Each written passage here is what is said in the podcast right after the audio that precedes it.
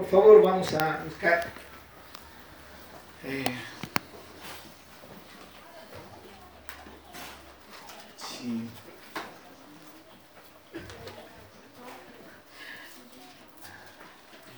Bien. Hemos venido para que nuestro vaso no esté seco, como el vaso que me pusieron acá. La idea es que nos vayamos con el vaso lleno, hermano, ¿ya?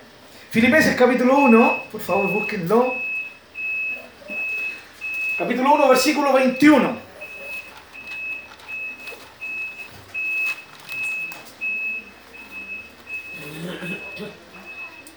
Quiero compartir con ustedes una visión que en este caso es la visión de, de mi tocayo, del apóstol Pablo. ¿Ya? Pero que para nada es la visión exclusiva de él. Sencillamente él, inspirado por el Espíritu Santo, dejó escrito esto que él vivió, que él experimentó como vida. Y lo dejó escrito porque no es solo para él, sino es para todos los que nos sabemos creyentes, cristianos, discípulos, hijos de Dios. El versículo 21 vamos a leer, hermanos. ¿Lo tienen? Ahí está, para los que no, no, no tienen Biblia o les cuesta leer, un poquito más grande está ahí. ¿Ya? Les animo a que lo leamos juntos, ¿les parece? A ver si lo podemos hacer en nuestra versión Reina Valera. Si alguien tiene otra versión, sí, más nueva, ve acá para que leamos juntos, pero luego puede dirigirse a su Biblia sin ningún problema. Leemos en el nombre del Señor, todos juntos. Dos, tres. Porque para mí el vivir es Cristo y el morir es ganancia. Leemos de nuevo. Dos, tres. Porque para mí el vivir es Cristo y el morir es ganancia. Querido Dios, gracias, amado Señor, por permitirnos estar esta tarde, esta mañana acá. Te hemos alabado, hemos cantado para ti. Esperamos de todo corazón haberlo hecho con un corazón enfocado en ti para que te sientas honrado y alabado porque eres digno de ello, Señor. Y ahora nos disponemos, nos aquietamos, Señor, para poder oír tu palabra. Háblanos, Señor, necesitamos que nos hables. Señor, que como es repetitivo nosotros los que predicamos, Señor, delante de tu iglesia, que pueda yo ser nada más que un instrumento por el cual tu palabra fluya. Yo mismo necesito que me hables, que necesitamos que nos animes, que nos enfoques, que nos impulses a una verdadera y profunda vida como hijos tuyos, Señor.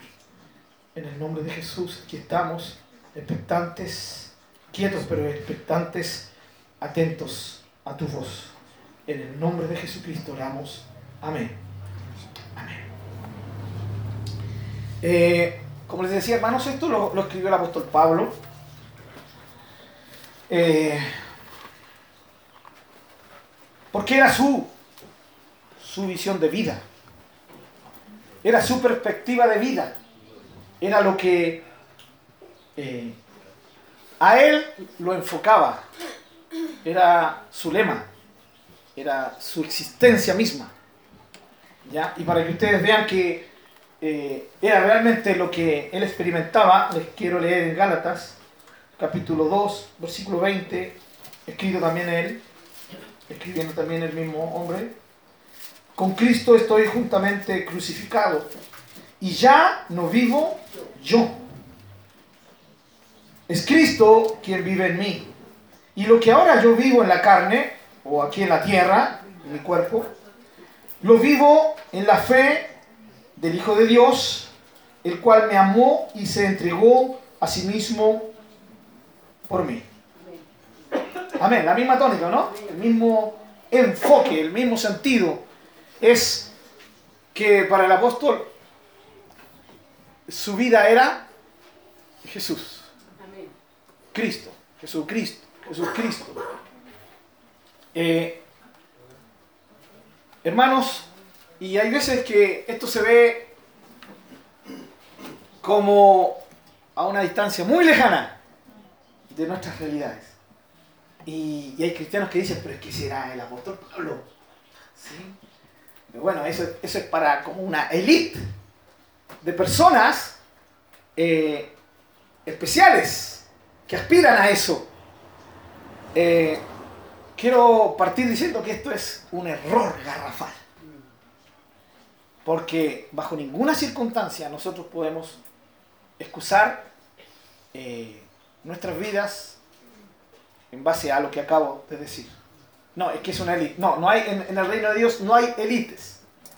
No hay un grupo seleccionado especial de personas que están sobre otros. La Biblia, la palabra de Dios nos enseña que estamos todos a un mismo nivel ante el Señor. Todos somos hijos y Dios no tiene hijos preferidos. Lo que pasa es que en el servicio, en la práctica, hay hermanos mayores y hermanos menores. Los hermanos mayores tienen que encargarse de alimentar, de cuidar a sus hermanos menores. Para que esos hermanos menores en, en algún momento de su vida se transforme también en un hermano mayor. Que pueda bendecir a otro hermano menor. Y esta es la cadena. Pero siempre se basa en el servicio. Siempre se basa en el compartir para que todos crezcamos, como dice el apóstol Pablo en Efesios. Todos, todos, todos debemos crecer juntos, como un cuerpo. ¿Ya? Crecer en el Señor. Eh, entonces, no es, esto no es para una élite. Tampoco es para exclusivamente el apóstol Pablo. No, vuelvo a decir, el Espíritu Santo inspiró a Pablo para que escribiera estas dos cartas, la carta a los Gálatas y la carta a los Filipenses. Y en ambos centraliza y muestra claramente lo que era su vida, pero para nada es que era su vida y ninguna otra. No, no, para eso está la Biblia, para eso está lo que está escrito, para que nosotros tengamos el mismo enfoque que tenía el apóstol que escribió esto. ¿Entendemos la idea, hermano? ¿Sí? Ahora, quiero dejar claro esto, como cimiento. Esto es lo que debe vivir todo creyente.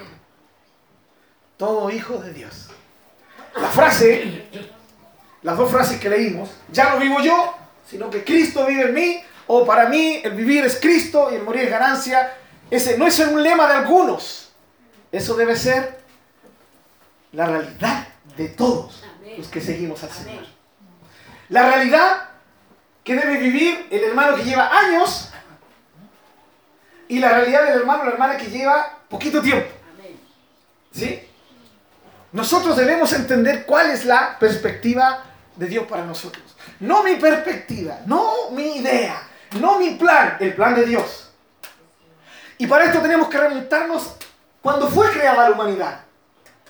Dios creó a Adán y Eva, los creó de forma perfecta. Los creó con la capacidad de poder enfocarse en Dios, con la capacidad de poder decir no al otro y sí a Dios, los creó con la capacidad de poder vivir para siempre junto a Dios, pero entendiendo esto, que para hacer esto ellos debían enfocarse, entender que habían sido creados para Dios, que no habían sido creados para ellos mismos, sino para Dios. ¿Sí? La sintonía de lo que se ve antes de la caída del hombre, ahí en Génesis, eh, es lo mismo de Romanos capítulo 11, los últimos versículos, versículo 36, donde dice que todo lo creado, todo lo hecho, fue hecho en Él, por Él y para Él. ¿Ah? ¿Sí? ¿Me escucharon eso? Lo vuelvo a repetir. Todo lo creado, todo. O sea, esto lo incluye a usted y lo incluye a mí. Incluye a sus hijos, a sus padres, a su familia, a toda la humanidad. Toda la humanidad. Fue creada en Él, por Él y para Él. O sea, la razón de la existencia, ¿quién es? Dios. Eso es lo que está diciendo ese versículo. Que la única forma de poder vivir la vida correctamente, la vida para cumplir el propósito por el cual fuimos creados, es que nos enfoquemos en Dios. Si me desenfoco de Dios, pierdo la perspectiva primera, ¿sí? la base, y eso va a terminar dando una vida con cualquier matiz, menos con el cualquiera. Yo sé que hay gente que tiene muy buena fuerza de voluntad. Y, como dicen por ahí, a pala y a combo han forjado su destino. Hay mucha gente que se siente orgullosa de su destino. Pero la mayor cantidad de gente no es gente que se siente orgullosa de su destino. Es gente triste, gente arrepentida de lo que ha vivido, gente que ojalá, que no daría porque existiera la máquina del tiempo para poder subirse esa máquina del tiempo, poder volver al pasado y arreglar todo lo que hizo mal. ¿Sí o no? La mayor cantidad de gente no es gente orgullosa de su destino. Y hay gente que está orgullosa de su destino sencillamente porque es orgullosa. Aunque reconoce que ha metido, permítanme esta expresión chilena, la pata mil veces, un millón de veces en su vida y que hoy día está viviendo una vida triste, sin motivo, sin enfoque, es como se dice popularmente, sin una razón clara, sana por la cual vivir. Aunque haya gente de que esté orgullosa de su destino y que a punta de, de cómo, vuelvo a decir, de bala, por así figurar, ¿ya? Eh, el esfuerzo que hacen algunos, que han llevado a estar orgullosos de lo que tienen hasta ahora, hasta este momento, aún aquellas personas, ¿sí? Eh, en algún momento va a haber una crisis en su vida, porque esas personas también fueron creadas para Dios. Y si no han vivido para Dios, en algún momento esa vida va a colapsar. ¿Sí? Lo que pasa es que no todos muestran esto. No todos van a un psiquiatra, no todos van a un psicólogo, pero no significa que los que no van a un psicólogo o un psiquiatra, sus vidas estén perfectas. ¿Sí o no? No sé si están de acuerdo conmigo en eso. Hay mucha vida en crisis. Pero la vida en crisis necesita ser cambiada desde su base. ¿Sí? De la raíz. Y la raíz implica el enfoque primero de por qué existo. Y cuando es Dios, las raíces dan un fruto correcto. ¿sí? Y aunque el tronco crezca un poco chueco, ¿sí? igual va a tener vida. Igual va a tener vida. Esa es la idea. Cuando nos enfocamos en Dios, cuando nuestras raíces están en Dios, lo que se produzca, aún no errores, porque ningún cristiano ha vivido una vida de perfección sin, sin equivocarse, para nada, ¿ya? Eh, a medida que crece esa vida, y a pesar de los errores y de los fracasos que puede haber tenido, la base está firme. ¿O no? Yo he cometido errores, hermano. Pero hoy día hay paz en mi corazón. No porque soy insensible a esos errores, no. Los cometí, tuve que pagar por ellos, porque toda mala acción trae una mala consecuencia, lo queramos o no. Pero Dios en su misericordia aún estuvo conmigo ahí y ha ayudado a que mi vida sea sanada. ¿Sí? Y si mi vida no está destrozada, no fue porque yo tuve capacidad de salir a flote, sino porque mi base, ¿sí? la tierra que me da vida, sobre la cual está arraigada mis raíces, es Dios. Amén. Es ahí cuando se marca la diferencia en la vida de un humano. Y el apóstol Pablo dice esto tan poético para algunos, han hecho canciones de estos himnos, eh, es el texto preferido de algunos, ¿ya? Pero generalmente el texto preferido para todos esos que, eh, que son como, que se la creen y que van a la guerra, a la pelea, los misioneros, ¿ya? Eh, o los hombres y las mujeres de Dios que, están, que son aguerridos y que uno dice, wow, algún día podría ser como él.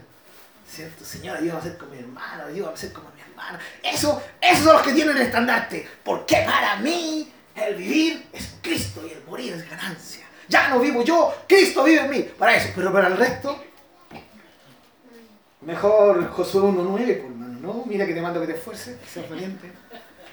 Porque Jehová tu Dios está ahí, ahí está el enfoque, ¿cierto?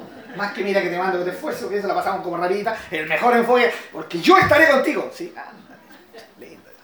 ¿Ya? Todo lo puedo en Cristo que me fortalece, pensando en nuestras debilidades. Pero este, este, este es un versículo que, que, que le para, no, para eso, para los fanáticos, por mano, para los fanáticos. Ya, no para mí. Pero esa es la idea de Dios. No, la idea de Dios es que este versículo sea un lema en la vida de todo creyente. Hermano, porque quiero decirle que lo que el apóstol Pablo dijo o describió fue la verdadera vida de un hijo de Dios. ¿Sí? Ahora, que no todos los hijos de Dios lo entiendan es otra cosa. ¿Entienden? El propósito está marcado aquí. Pablo está cimentando el propósito de la vida del creyente. ¿Y cuál es el propósito? Es que nuestra vida sea Cristo. Que para mí el vivir sea Cristo. Que lo que yo vivo, ¿sí? Hoy, que voy a vivir mañana y que voy a vivir hasta el resto de mi vida mientras Dios me tenga aquí en esta tierra, que mi vida sea Cristo. Esto no es, no es una poesía. Ya, esto es el cimiento de la verdadera vida del creyente. Hermano, porque la verdadera vida del creyente se basa en Dios. ¿O no? En este caso en Jesús el Señor. Es así. La verdadera vida del creyente se cimenta en Dios, en Jesús el Señor. Lo que Pablo dijo no es un lema bonito para los más aguerridos, para los más, entre comillas, valientes. No, no, no. Debe ser el lema de todo hijo de Dios. ¿Eres un hijo de Dios? ¿Eres una hija de Dios? Cada mañana deberías despertar con esto. Ahora, entremos. ¿Qué significaba para el apóstol Pablo que su vida fuera Cristo? Él está describiendo su vida y está diciendo, mi vida, mi vida, lo que yo soy, todo lo que yo vivo, experimento, cada mañana al despertar, cada noche al dormir, cada noche o cada día, si tengo turnos, sí, me lo han cambiado y tengo que dormir de día, mientras duermo, mientras estoy despierto, mi vida es Cristo. Mi vida es Cristo.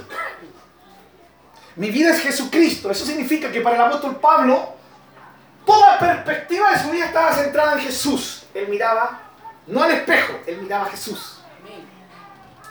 Cuando él se proyectaba al futuro, ¿sí? no miraba sus deseos, no miraba sus perspectivas, no miraba sus capacidades. Él decía, Jesús, el futuro. Amén. Se proyectaba en Jesús. Cuando él miraba su vida pasada, la miraba aún en Cristo. O sea, su pasado, su presente y su futuro eran Cristo. Con razón algunos dicen que esto es fanatismo, ¿o no? Oh, muy fanático. O sea, no puedo vivir mi vida. ¿Quién ha dicho que no puedes vivir tu vida? Pero ahí está el problema, hermanos. Cuando se nos predica un evangelio donde lo único que creemos que Dios quiere es bendecirnos, donde se nos convence de que no, si Dios quiere bendecirte. Ahora, ¿eso es verdad o es mentira? Es verdad, pues. A ver, pero la perspectiva de la bendición está equivocada, porque para la, gente en general, que Dios te bendiga significa que Dios te dé dinero, que Dios te dé más auto, que Dios te dé ojalá unas tres casas por las cuales puedas vivir. Eso, bendición material, ¿no? Y en la Biblia esa para nada es la primera, ni la segunda, ni la tercera perspectiva. Es parte de, porque Dios nos cuida, hermanos, amén. Dios conoce tus necesidades y las suple. Así es. Amén, ¿o no? Amén. Porque aunque te quedes sin trabajo, de alguna manera Dios te suplirá, te cuida. Porque no estás dependiendo del trabajo. Ahora, con los flojos aquí, ah, el Señor me va a sostener, amén. Renuncio mañana. No. Pero si por ese motivo, por una situación crítica, ¿sí? Lamentablemente, te quedaste sin trabajo, Dios dijo que te sostendría. Amén. Amén. Y Dios no nos sostiene con miserias. ¿Sí? No nos sostiene con miseria. Nos sostiene con lo que necesitamos. ¿Sí? Con lo que necesitamos. Y eso que necesitamos nos permite vivir nuestra vida tranquilita. Amén. Amén. Pero jamás es la perspectiva material lo primero en el concepto de bendición de Dios. Dios quiere bendecirnos correcto, pero cuando le decimos a la gente, o la gente bien, no, que yo estoy, estoy enfermo, estoy sin trabajo, voy a ir a Cristo, ningún problema, venga a Cristo. Pero usted tiene que entender por qué viene a Cristo. Hermano, el primer problema que tenemos que solucionar y al final que es el definitivo, es que si estamos sin Dios, estamos perdidos. Así es. ¿Sí? Perdidos eternamente. Eso significa que si tú te mueres, no te vas a ir a estar con Dios, sino te vas a ir a una perdición eterna por los siglos de los siglos, en la eternidad. O sea, si un hombre vivió aquí una vida terrible sin Dios, imagínense la eternidad. Lo primero que hay que solucionar es eso, es en qué posición estoy con Dios. Todo tiene que ver con Dios. ¿Cuál es mi posición con Dios? ¿Estoy en amistad con Dios o sigo en enemistad con Él? No, que yo amo a Dios, yo lo quiero, siempre he tratado de ser bueno, vivo en mi metro cuadrado, pero eso no significa que estamos bien con Dios. La única forma de entrar a una vida, de estar bien con Dios, hay un solo camino. ¿Sí? ¿O no, iglesia? Un solo camino. Solamente una vía para poder entrar a la paz con Dios para dejar de tener enemistad con Él. Y es entregando la vida al Señor Jesucristo. Rindiendo la vida al Señor Jesucristo. Recibiéndole la vida por medio del arrepentimiento de nuestros pecados. Es decirle, Señor, he pecado. He vivido lejos de ti. Te necesito. ¿Sí? Aquí estoy. Metido en tus brazos. Para que tú me salves. Y cuando le entregamos nuestra vida, ¡pa! Salvado. Amén. Y este no es un proceso. ¡Pum! En el momento que hiciste tu oración, en el momento que le dijiste, Señor, perdona mis pecados, me arrepiento, lo hiciste de corazón, te entregaste al Señor, ¡pam! Amén. ¿Sí? así, el chasquido, incluso más rápido. Porque me demoro un poco en hacer el chasquido. La obra salvadora de Jesús vino a ser una realidad en ti. Y cambió tu perspectiva, ¿sí? O más bien dicho, la perspectiva general de tu vida con respecto a Dios.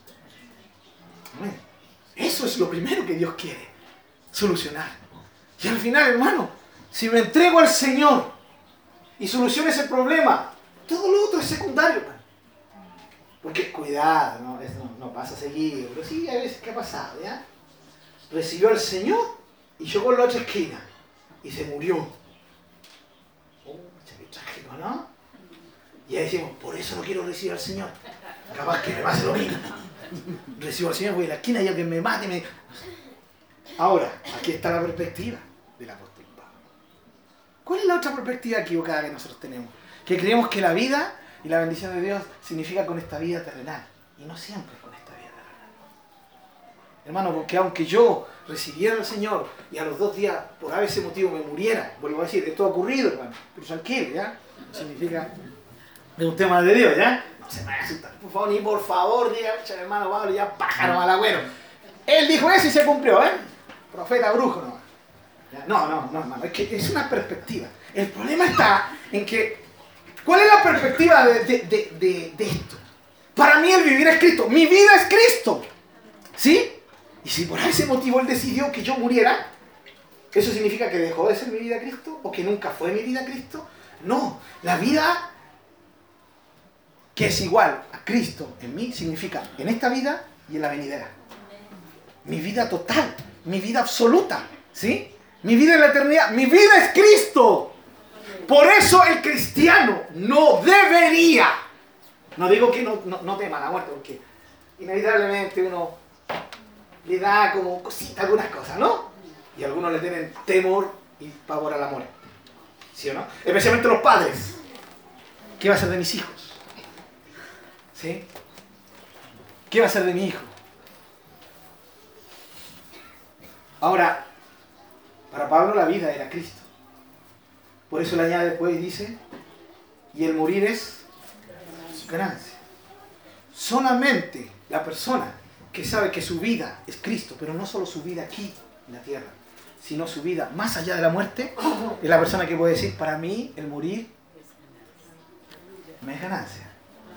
es la persona que tiene clara que la vida de él es Jesús y eso implica vivir aquí en la tierra muchos o pocos años y pasar a la otra vida, ya, y que va a seguir siendo Jesús, es la persona que puede decir, yo gano estando vivo en esta tierra o muriendo. Gano igual. Vamos, eh, para los que apuestan, para los que son buenos para apostar, ¿no? Este sí que es un buen, una buena apuesta. Por sí o por no ganas. Pero solo quien tiene esta perspectiva, el que ha dicho y el que ha entendido y el que vive de acuerdo a esta verdad, que para él su vida es Cristo. Ya no es su propia vida, Jesús es su vida. ¿Por qué ustedes creen que el apóstol Pablo no le tenía la muerte? ¿Sí? ¿Por qué creen que cuando Pablo se acercaba a su muerte y escribe 2 Timoteo, él dice cosas como el Señor me librará? Pero sabía que iba a morir. ¿Por qué no estaba pensando en ser librado de la muerte? Él estaba pensando en ser librado, ¿cierto?, de las cosas malas, de ser tentado y alejarse del Señor. No, él estaba seguro, en vida o muerte. ¿Sí? A los corintios les dijo, miren, Mientras estemos en este tabernáculo, bien. Pero si este tabernáculo se deshiciere, el tabernáculo se refiere a su cuerpo, en otras palabras, te mueres. ¿Sí? Tengo una casa. Ella por las mismas manos de Dios, arriba en el cielo. Amén. Es más, dice el apóstol a los Corintios en su, segunda carta. Es más, ya, quisiera ya estar en esa casa. Amén. Ah, o sea, era un, negativista. Quería morirse, andaba deprimido me quiero morir, me quiero morir. No, no.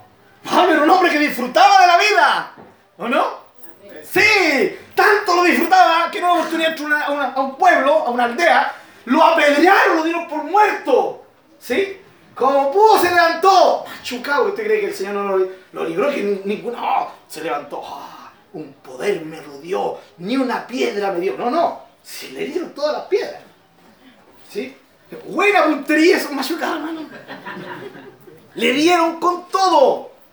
Y al punto que lo miraron, seguramente lo, lo patearon. Ah, no, este se murió, tirémoslo para afuera. ¡Pum! Se levantó y dijo, no, después está nunca más. Se levantó, entró a la ciudad y siguió predicando. ¿Quién hace eso? No, ese, ese sí que necesitaba psiquiatra. No, hermano. Era un hombre que disfrutaba la vida. Pero si tenía que degustar la muerte, lo disfrutaba igual. Porque para él la vida era Cristo. Cristo en esta tierra, Cristo más allá de la tierra. Eh, la perspectiva para Pablo era que en todo momento Jesús estaba presente en su vida, porque era su vida, hermano. imagínate, es ilógico pensar que te olvides de ti mismo. ¿Va? ¿Dónde estoy? ¿Qué es lo que estás haciendo? Bueno, hay algunos que somos cabeza pollo y nos olvidamos, ¿cierto? Salimos conduciendo, mi, esposa siempre se burla de mí, me hace bullying, porque hay veces que yo he salido de mi casa en el auto y de repente, ¿y para dónde voy? ¿Sí? me pasó también eso, lo típico, ¿cierto? Cuando estaba embarazada la leita, tenía que llegar al este. Me subí al este y partí con ella soplado. Y de repente, ay, ¿para dónde voy? Ay, sí, ¿para dónde voy? Al hospital, imbécil. No, no me dijo imbécil. No, me dijo perrino.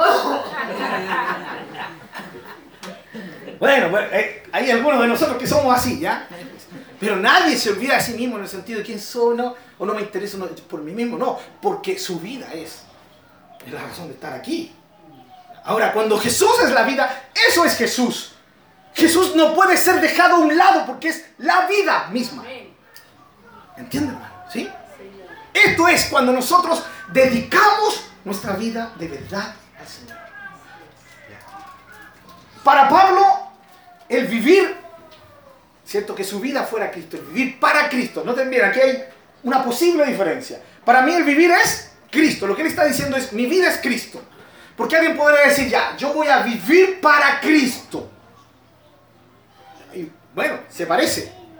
Pero cuidado, que nosotros somos muy inteligentes en algunas ocasiones. Y vivir para Cristo significa, claro, yo voy a vivir para Cristo el día domingo.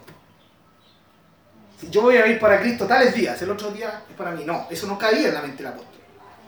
Pablo no tenía ningún proyecto, ningún proyecto fuera de, de Cristo. Todo estaba en Cristo. Todo fluía de Cristo y todo era para Jesús. Jesús era su vida, hermanos. Vuelvo a decir, por eso muchos le, denominan a esto fanatismo. Pues yo quiero desafiarte esta mañana o esta tarde, hermano.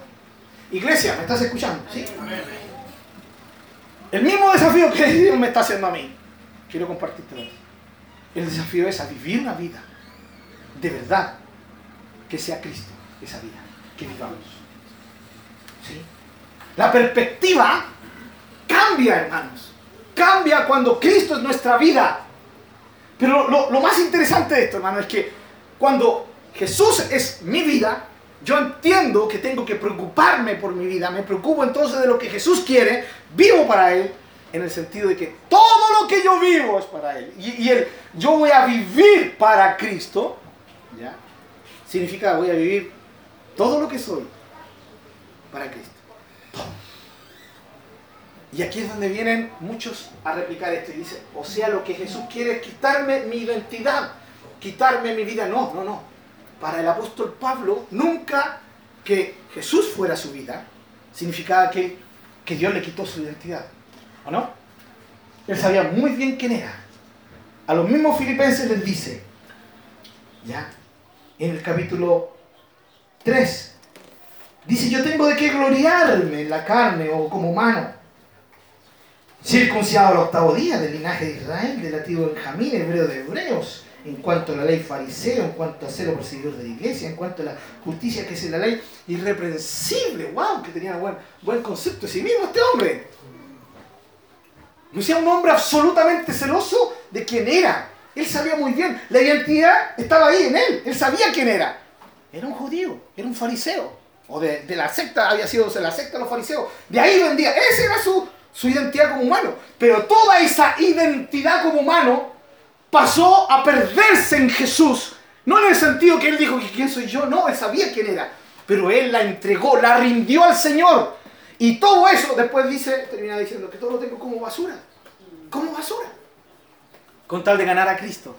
Cristo. O sea, eh, la, vida del apóstol Pablo era una vida, como le, llaman, le llamamos algunos, cristocéntrica. Todo gira en torno a, a Jesús. Miren, el hecho de tener a Jesús como la vida misma, también para el apóstol Pablo implicaba que el sufrimiento tenía un objetivo. El objetivo del sufrimiento para Pablo tenía que ver con que sufriera Jesús.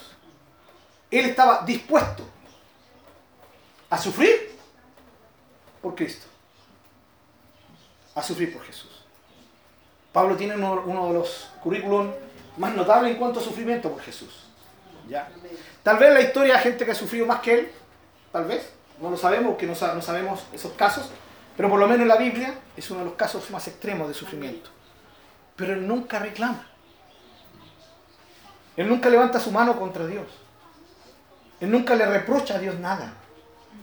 Él lo sufre, dice, todo lo sufro. ¿Sí? Por amor a Dios y por amor a los escogidos. Su enfoque, aún la dificultad, le servía y le era provechosa. ¿Cuándo? Cuando él entendió que Jesús era su vida. Hermanos, y aquí de esto se deducen también cosas prácticas de nuestra vida. El domingo pasado yo compartí con ustedes sobre el reclamo del Señor Jesús contra los religiosos, ¿no? Y el tema de la religiosidad es grave porque tiende a tomar cosas de Dios y las vuelve inútiles, frías, vacías, sin vida, sin pasión, ¿o no? Pero saben que usted existe el otro lado de ese tipo de religiosidad. Y tiene que ver con esto. Que son los que han degustado la libertad del Señor, pero comienzan a usar la libertad para enfocar la vida y organizar la vida a su pinta, a su manera. Entonces cuando viene y le dice, mira hermano, eh, tienes que orar. Sí, busca al Señor en oración. Sí, sí, sí. Dicen, sí, sí, sí, no, yo lloro. O sea, tú dedicas tiempo, calidad a Dios. Sí, sí, sí, yo oro cuando voy caminando. No, pero te estoy diciendo que aparte de eso, tú tienes que eh, eh, tener un tiempo calidad. No, no, eso es religioso. Ah, o sea que dedicar un tiempo calidad a solas con Dios es religioso. Sí, sí, sí, eso es religioso. Eso lo inventó la religión. No, yo soy libre. ¿Ya? Yo voy orando, libre por acá, libre por allá, en cualquier momento. Libre. Ahora, ¿está mal eso? No está mal. Pero, ¿saben que La vida, cuando Jesús es realmente la vida, no podemos dedicar un tiempo de calidad sin invertirlo en Dios. No podemos eh, no invertir tiempo de calidad en Dios. Tenemos que hacerlo. ¿Sí? Entonces, no, es libertad. Y la libertad ha significado que nadie puede decirle nada a él o a ella. Ha llegado a significar que cualquier cosa ¿sí? que se disponga, no, yo no, no, yo no lo necesito, necesito solo a Jesús. Hoy día hay mucho, mucho creyente que se queda en su casa y dicen, no necesito congregarme. Muchos creyentes. Hay muchos que, dicen, no, yo no necesito leer la Biblia porque mi relación con Dios es algo espiritual. Y la Biblia es, bueno, cumplió su objetivo, pero conmigo no. Entonces comienzan a cambiar. ¿Sí? ¿Me está entendiendo, no? Son el otro extremo los religiosos. Los religiosos agarran todo esto y lo transforman en algo frío, en algo metódico y, que ni disfrutan. Pero está el otro extremo. Sí. Los que usan la libertad en el Señor para hacer lo que quieren. Y aquí la cosa no es lo que yo quiero, es lo que Dios quiere. Amén. ¿Sí? Y cuando la Biblia me dice, no dejes de congregarte, el creyente que tiene su vida en Cristo, toma, lee eso y dice, qué buen consejo, lo voy a hacer. Amén. Ahora, otro dirá, qué buen mandamiento. Ninguna parte dice, congréguense en imperativo, sino que es un consejo que está diciendo, no dejes de congregarte y me congrego. Por eso. Y comienzo a hacer cada cosa que entiendo que la Biblia me dice que hago, lo comienzo a hacer porque es parte de mi vida. ¿Sí? No porque me lo imponen. Entiendo una cosa, hermano, cuando nosotros predicamos la libertad en Cristo y que no es por imposición, ¿ya? Esto no significa un chip libre para hacer lo que yo quiero. No, no, no. Es conocer la voluntad de Dios. Y en la voluntad de Dios está que nos congreguemos, en su voluntad este que dejemos tiempo de calidad para Dios en nuestras casas. Ora cuando quiera, la forma que quiera, vuelta de carnero, acostado, arrodillado, de guata de cabeza, como quieras. La forma no interesa, pero que lo hagas. Pero cuidado, que no significa que porque yo, ah, no, que oré. ¿A qué hora oraste? Como a las dos cuando almorcé y dije gracias Señor por el alimento. Ya oré ya. Y eso para Dios. Vale, claro que vale, pero no es suficiente. Cuando la vida, ¿cierto? Cristo es nuestra vida, yo ya dejo de tener límites bajos, porque todo tiene que ver con Él. Todo tiene que ver con qué deseas, Señor, con qué, qué perspectiva quieres de mí. Hermanos, eso. Y vuelvo a decir por tercera vez en mi predica. Yo sé que muchos catalogan esto como fanatismo. Eh, yo espero de todo corazón que usted se vaya a la casa no creyendo que es fanatismo. Eso significaba para Pablo decir, mi vida es Cristo. Pablo no dijo, para mí, parte de mi vivir es Cristo. Él dijo, para mí, el vivir es Cristo. Y gracias a eso, él pudo decir lo segundo. Y para mí, el morir es ganancia. Porque para él, al morir, él iba a estar delante del Señor. No pegándose una buena siesta como se en algunas sectas durmiendo inconsciente. No, consciente ante el Señor. ¿Sí? Su cuerpo iba a quedar aquí. De hecho, su cuerpo cayó a la tierra, ¿cierto? En un lado y su cabeza cayó en otro lado, porque él fue decapitado. Así murió. Bueno, en ese tiempo era una muerte. A mí me encantaría morir decapitado, hermano. Sí, yo sé que quedaría la, la gritería, ¡ay, decapitado! Pero en ese tiempo decapitado era la muerte de los romanos. Porque era una muerte rápida, sin dolor. No te dejaba, si el dolor era psicológico nomás, que sabías que en algún momento te iba a caer la guillotina, la espada, el sable, y, y iba a dejar de existir. Pero para el creyente significa que mueres y estás con Cristo. Y si tu vida es Cristo, no hay nada más anhelado que eso. Hermano, el verdadero creyente no anda buscando la muerte. ¿sí? No baila ni danza con la muerte. El verdadero cristiano no anda orando para morirse. El verdadero cristiano vive a Cristo. ¿Sí? Y esa vida implica, no importa, ¿cierto?, cuál sea la voluntad de Dios. Si voy a vivir hasta los 70, 80, 90, hasta los 100, o si voy a tener que partir cuando vaya ahora de vuelta a casa. Entonces nadie asustado por la casa. ¿eh? A ver, está bien, pues sean con un poquito más de, de atención, ¿ya? Para mí es vivir es Cristo. O sea, si Cristo es mi vida, la perspectiva terrenal se fusiona con la perspectiva espiritual, más allá. ¿Por qué usted cree que los hermanos van arriba? ¿Cuántos conocen los caminos para arriba, no? Poroma, Coscaya. No, no son muy lindos, ¿no? O sea, son hermosos la creación de Dios.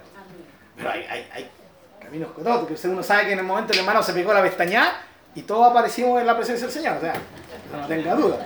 Pero eso no solamente en los caminos de arriba en la carretera. Ayer fueron a San Marcos, ¿cierto, hermano Juan?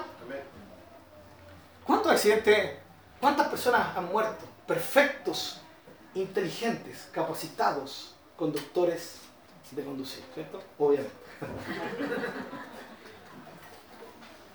Pero ¿de qué sirve que usted sea un excelente conductor si va en la carretera 90 km por hora? No es, y estoy hablando de la carretera más allá del, del aeropuerto, esa carretera antigua, ¿cierto? No, donde van solamente van dos vías en dirección para allá y dos aparte acá. Aunque me ha pasado que ha saltado uno de allá y ha muerto el que en contra. Pero voy, voy para allá. Y voy a 90 km por hora. ¿Por qué? Porque la ley me dice que puedo ir a 100. Soy muy prudente, ¿cierto? 90, tranquilo. Y el que viene de allá, en algún momento se pegó la pestaña. ¿Me sirvió de algo ser un buen conductor? De nada. Me fui más. Hermano, hay tantas maneras en que podemos partir de esta tierra. Pero el tema es entender que mi vida, cuando mi vida es Cristo, no hay diferencia entre vivirla aquí o vivirla allá. Hermano, ¿me está entendiendo? ¿Sí? Porque todo lo que soy es Cristo. Ya no vivo yo. Lo que yo vivo ahora, ya no lo vivo a mi manera, ni lo vivo en mi perspectiva. Ahora lo vivo en Cristo. Y el sufrimiento y, el despertar y el dormir y todas las perspectivas y todos los aspectos de la vida cobran un sentido especial porque Cristo es mi vida. Amén. Amén. Y vuelvo a decir, no, esto, no es romanticismo religioso, esto no es romanticismo eh, cristiano como le llaman algunos, o fanatismo como ya lo he dicho cuarta vez. No, esto es la realidad del verdadero creyente. Ahora, ¿qué significa, hermano? Que si Cristo es mi vida voy a tener que vivir religiosamente. No, no tienes que vivir religiosamente. Bueno, voy a tener que vivir, eh, me refiero a que voy a tener que estar sirviendo a Dios en todo momento, voy a tener que dejarlo todo, voy a tener que dejar a mi esposa, a mi hijo, voy a tener que dejar de trabajar. No, hermano. No, ¿quién dijo eso? Significa que Cristo pasa a ser mi vida y Él, día a día. Amén. Hora tras hora. Minuto tras minuto. Segundo tras segundo. Y podríamos seguir bajando la escala. Él te va manifestando su amistad, su compañía, su dirección. Y tú le demuestras amor, ¿sí? le muestras adoración, obediencia, escuchándolo. Asegurándote de que lo que estás haciendo le agrada a Él. Es una relación con Dios. El cristianismo, hermanos. Y todo tiene que ver con Dios. Para Pablo, que Jesús fuera su vida implicaba que no había nadie más importante que Jesús. Aleluya. Amén. Alguien dirá, claro, que Pablo no estaba casado. ¿Qué le digo a mi esposa si le digo, ¿sabes que hay uno más importante que tú? Hoy día es complicado, ¿no? Claro, que yo diga, leo, hay uno más importante que tú. Hay uno que amo más que a ti. Complicado. No voy a entrar en detalle. Salud por eso.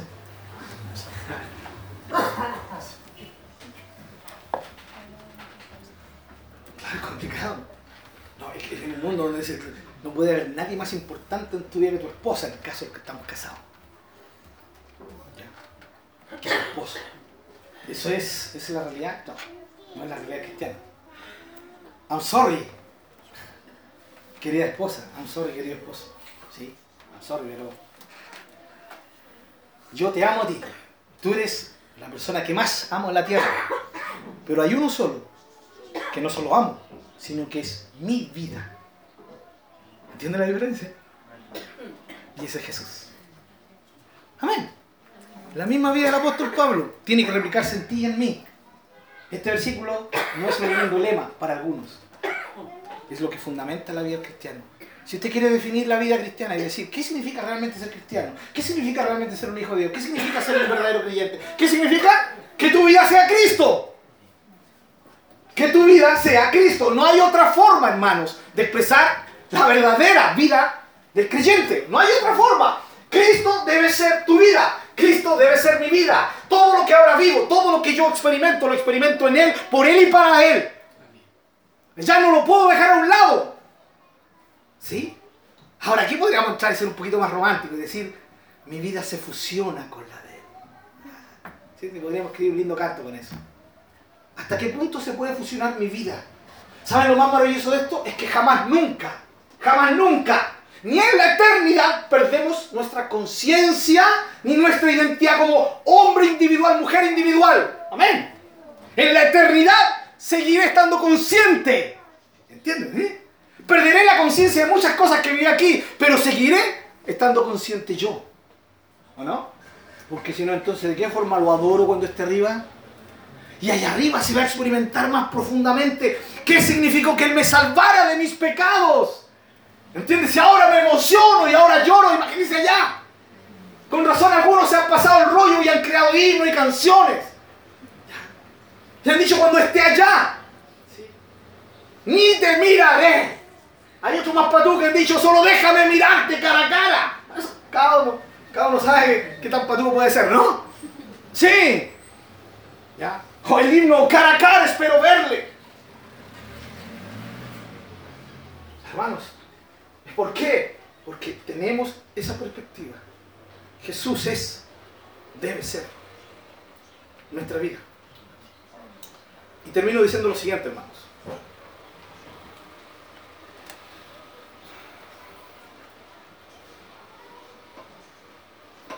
Cuando esto es una realidad, como lo fue para el apóstol Pablo, no hay doble opción.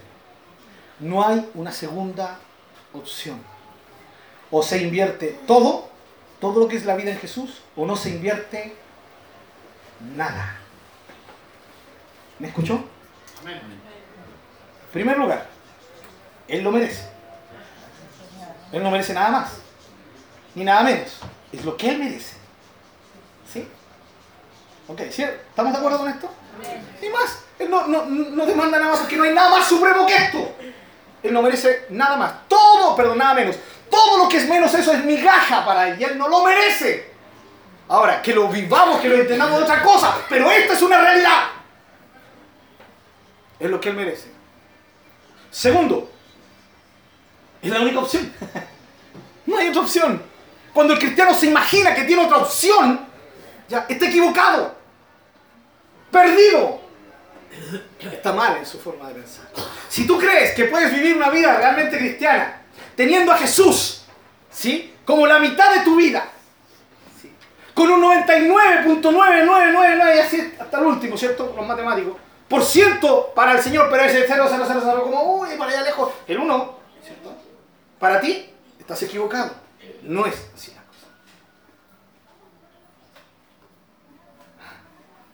No es así la cosa. O es un todo, o es un nada. Sé que suena dramático, pero lo primero que tenemos que sacar de nuestra mentecita es eso. Dejar de pensar que es dramático. Dejar de pensar que es extremo. Porque lo único que quiere que pienses es así es el diablo. Porque lo único que desea que tú pienses, no, que no tan extremo, ya sí, le voy a entregar parte de. El Señor no, ni, ni necesita ni quiere la mitad de tu vida. Él demanda toda tu vida. Toda tu vida. ¿O no? Extremo es el Señor, claro. Amarás al Señor, tu Dios, con todo, ¿o no? Con todo. ¿sí? Niégate a ti mismo. Si no aborreces papá, mamá, hijo, hija, nieto, el perro, que escucha, la, la cholito, los animales son casi personas, ¿sí o no? Tú, ah, tú, lo que sea, tu hunter, y aún no aborreces tu propia vida, no eres digno de ser mi discípulo. Díganme si hay algo más extremo que eso. Por favor, ¿hay alguien más extremo en enseñanza que Jesús? No, no existe otro. No existió ni un maestro, ni existirá un maestro de religión que sea tan radical como él. Para él siempre fue en la eternidad. Y después, cuando vuelva a la eternidad, si tú, aunque la eternidad nunca, nunca parado, ya, pero cuando nosotros estemos en la eternidad, siempre será él. Y para él el todo. Esto no significa que cuando yo le rindo todo, ya soy perfecto. No, no. Lo que vivimos, por eso Pablo dijo, lo que ahora vivo en mi vida terrenal, lo vivo en Cristo. Ah, y mis errores, tus errores. Y mis caídas, tus caídas. Lo bueno, lo malo, por supuesto. Pero lo vivimos en Cristo. Nuestra vida es Cristo. Y tenemos que identificarnos con esto. Por eso Jesús no puede ser sacado del centro. Porque todo gira en torno a Él. No le doy parte de mi vida. O es todo o es nada. Y hermano, quiero animarte, hermana. Si tú dices que tu hermano no tiene ni idea de lo que me cuesta congregarme. Si no importa si yo lo sé o no, tu papá lo sabe. Tu Dios lo sabe. Y eso es lo único que importa. Bueno, sí, echan una llamadita a los, a los pastores porque no estemos tan preocupados, no es malo, pero eh, eso es lo que importa. No importa nada más. Importa que Dios lo sepa. Y eso es lo que vale para. Hermano, hay gente viviendo su vida, ¿cierto? Que dice y que vive, mi vida es Cristo, y siguen teniendo dificultades, siguen teniendo debilidades, siguen teniendo problemas, pero están ahí, en esa perspectiva. Saben que es así. Porque la obra de Dios la hace Dios, es su obra. No es ni tuya, no es ni mía. La parte que me corresponde a mí es hacer lo que Él me dice que haga. Dale tiempo de calidad al Señor. Si eres tu vida, tienes que dedicarle tiempo de calidad al Señor. ¿Estás dedicando? No me respondas, es una pregunta retórica. ¿Estás dedicando tiempo de verdad, de calidad a Dios? Voy a orar. Quiero dejarte esta inquietud. Si tú ves que tu vida ha estado enfocada en tus perspectivas, en tus iniciativas, ¿sí? y poco nada has tomado tiempo para saber qué es lo que Dios opina, hermano, estás desenfocado. Tienes que volver a enfocarte. Si la verdad que tú crees que nunca en tu vida ya le has entregado tu vida al Señor, jamás lo has hecho, ¿ya? Eh, Tienes que enfocarte en Dios y eso se hace rindiendo la vida al Señor. Si hay alguna inquietud, alguien que quiera hacerlo, por favor, nos puede comunicar eso. Si tú eh, vives tu vida excusando que no tienes tiempo para Dios, estás desenfocado y necesitas enfocarte. Si tú crees que puedes vivir en parte para Dios y el resto vivirlo independiente sin ningún problema, estás equivocado. Es todo o es nada.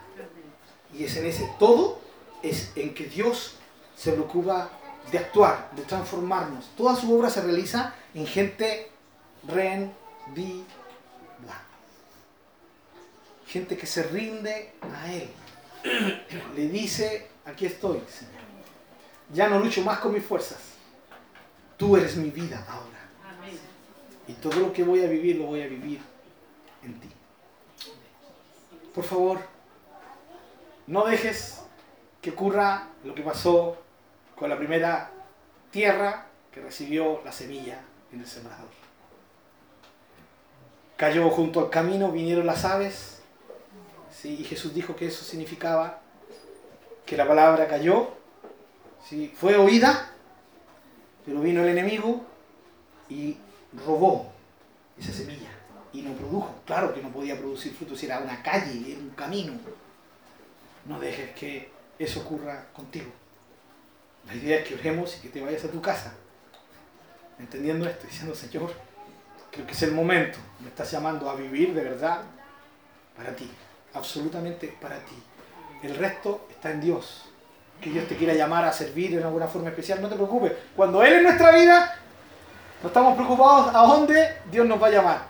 ¿Cómo Dios nos va a llamar? Estamos dispuestos, somos materia dispuesta. El servicio a Dios es eso. Cuando somos materia dispuesta para que Él nos lleve o Él haga con nosotros lo que Él quiere, porque Él es nuestra vida. Amén. Tiempo de enfocarnos, hermano. Cierra tus ojos, ora al Señor.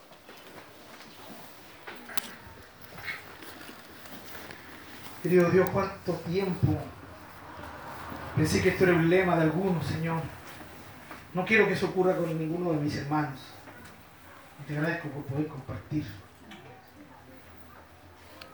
con ellos esta palabra. Pero gracias porque me, me estimulas, me golpeas a mí también, Señor.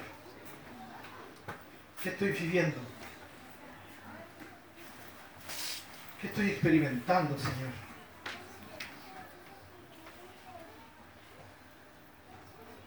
¿Eres tú de verdad mi vida? Señor, y esto no tiene nada que ver con, con algo emocional, algo bonito el lema que, que lo tienen los super espirituales. Tiene que ver con la vida de cada uno de mis hermanos. Tiene que ver con la vida de mi hermano que te recibió hace un tiempo, mi hermana que te recibió hace poco. Como nosotros los que ya llevamos una buena cantidad de años de conocerte. Todo, todo debe relacionarse, realizarse en ti.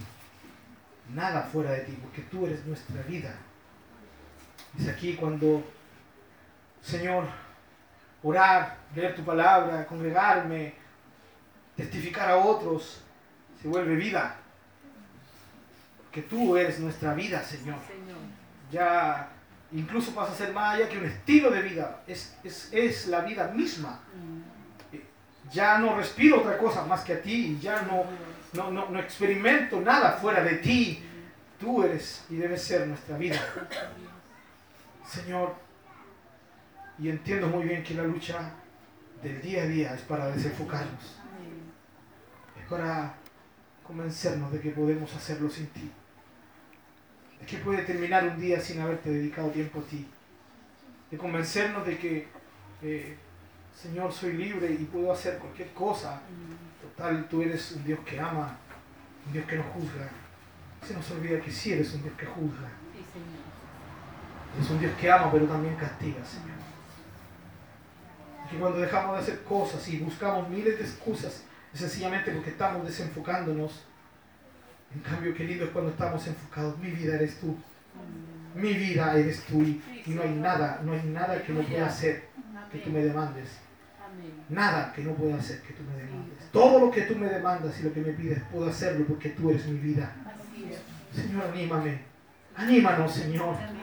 Cuando somos heridos por otros, esas heridas se curan rápido. Porque tú eres nuestra vida. Señor, porque la iglesia no es mi vida, tú eres mi vida. Porque mi familia no es mi vida, tú eres mi vida. Porque todo lo que experimento, Señor, lo experimento en ti, que eres mi vida. Porque nada necesito más que mi vida y mi vida eres tú. Señor, gracias. Gracias porque en esta vida puedo amar a mi esposa, en esta vida que eres tú, puedo amar a mis hijos, puedo ser un buen vecino, puedo vivir como un verdadero cristiano en acción, Señor. Nuestra vida en ti. Señor, gracias. Gracias por recordarnos esto tan básico, porque para muchos no es ni básico, Señor. Permítanos, Señor, por favor, en el nombre de Jesús, enfocarnos cada día. Que al despertar pueda decir, decir en mi corazón y en mi mente, y aún confesarlo con mis palabras. Señor, hoy te vivo. Hoy te vivo. Vivir mi vida es vivirte a ti. No es otra cosa. No es otra cosa. Tú no estás aparte. Tú eres mi vida. Que al dormir sea lo mismo. Gracias, Señor. Gracias, Padre. Gracias.